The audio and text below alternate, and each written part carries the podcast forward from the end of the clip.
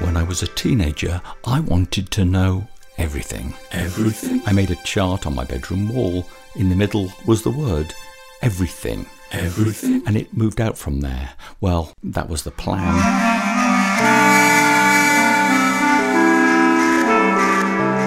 I didn't know anything. I didn't know where to begin.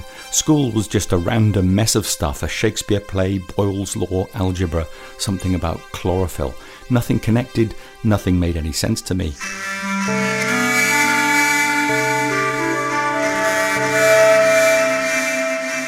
Then I discovered the Teach Yourself books, which still exist. They had a bright yellow cover, egg yolk yellow. I began with Teach Yourself Philosophy by C. E. M. Joad. Philosophy, that's a good way of getting to know everything.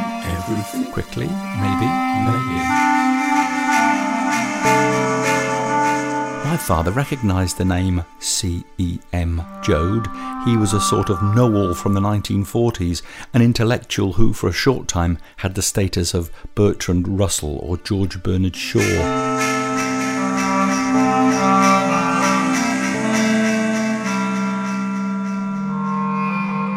Look up his Wikipedia page. He was a monster. Monster.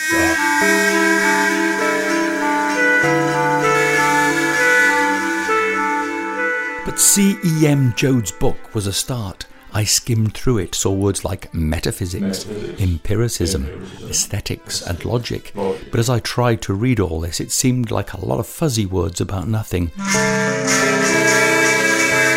I bought other books in the same series. I could get them for a pound in the second hand bookshop in the market. The pages fell out, but that was okay. It gave me an excuse not to read them. I bought Teach Yourself Zen.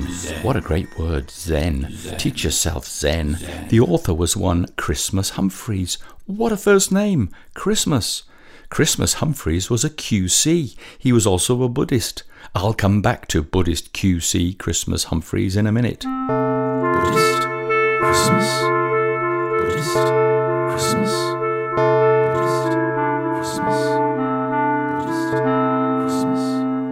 So, to Amersham with my friend Simon, who runs a workshop out there. I hoped to see the gravestone of Arthur Machen, a Victorian flaneur and writer of weird fiction who was born in South Wales but lived his last years in quaint, decorous Amersham, way out on the far western end of the Metropolitan line. We walked through some woods up on a hill, and from there Simon pointed out the horrible mess left by the first excavations for HS2. I don't want to go on about this, but it was horrible. And so to the churchyard, where we soon found Arthur Machen's gravestone, bright in the morning sun, newly restored. And we ambled back along the path, but then Simon saw someone he recognised, a woman in her seventies who he had once known from one of his workshops, and who he described as a pain in the arse. She was half heartedly weeding around a grave. He hoped she wouldn't recognise him, but she did. Then they had an agonisingly polite conversation.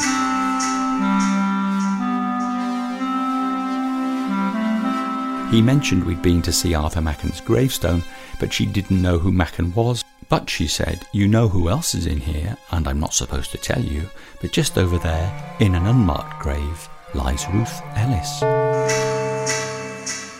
Ruth Ellis was the last woman to be hanged in the UK in 1955. Ellis didn't deny the murder of which she was convicted. She was clearly guilty, but like many who fall foul of the law, she suffered sexual and physical abuse in her childhood. Her father was the abuser. Her sister conceived a child with him.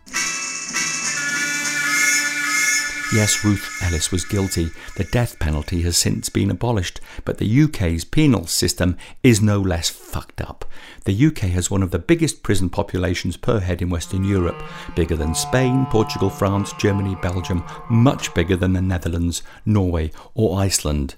Many women serving sentences are victims. But the UK's penal system is fucked up because those at the top, the barristers and the judges, well, many of them anyway, are public school fuck ups.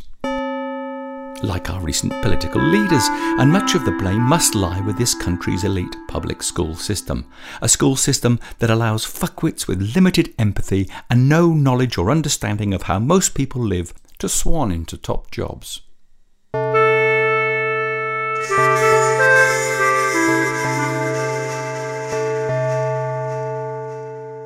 Growing prison populations, like obesity, are a sign of inequality, and let's say it, of right wing governments. They create inequality, then come down hard on those whose lives are so difficult they can't cope. The thing that struck me when reading about Ruth Ellis's trial was that the prosecution was led by none other than the Buddhist QC Christmas Humphreys. Buddhist QC Christmas Humphreys.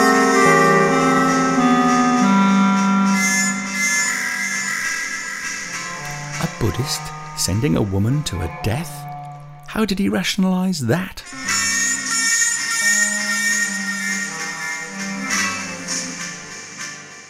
And then I discovered that Buddhist QC Christmas Humphreys was also prosecuting counsel in the trials of Timothy Evans in 1950 and Derek Bentley in 1953, the former whose story is told in the film 10 Rillington Place and the latter in the film Let Him Have It.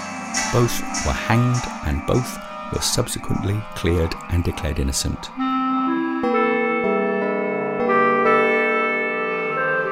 Both had extremely low IQs. So, Buddhist QC Christmas Humphreys was pivotal in the deaths of two innocent and vulnerable men even before Ruth Ellis came to trial. And then I read that when the Derek Bentley trial went to appeal, one of the judges who took part was none other than Buddhist QC Christmas Humphreys' dad. His fucking dad! No conflict of interest there.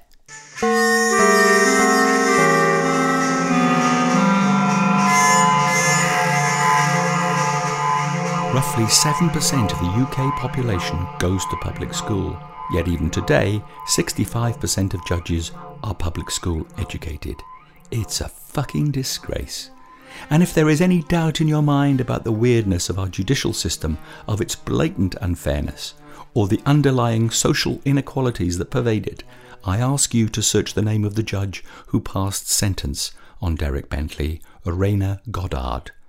When you search, also use the words ejaculate and trousers. Even if during that trial Christmas wasn't coming, the judge was.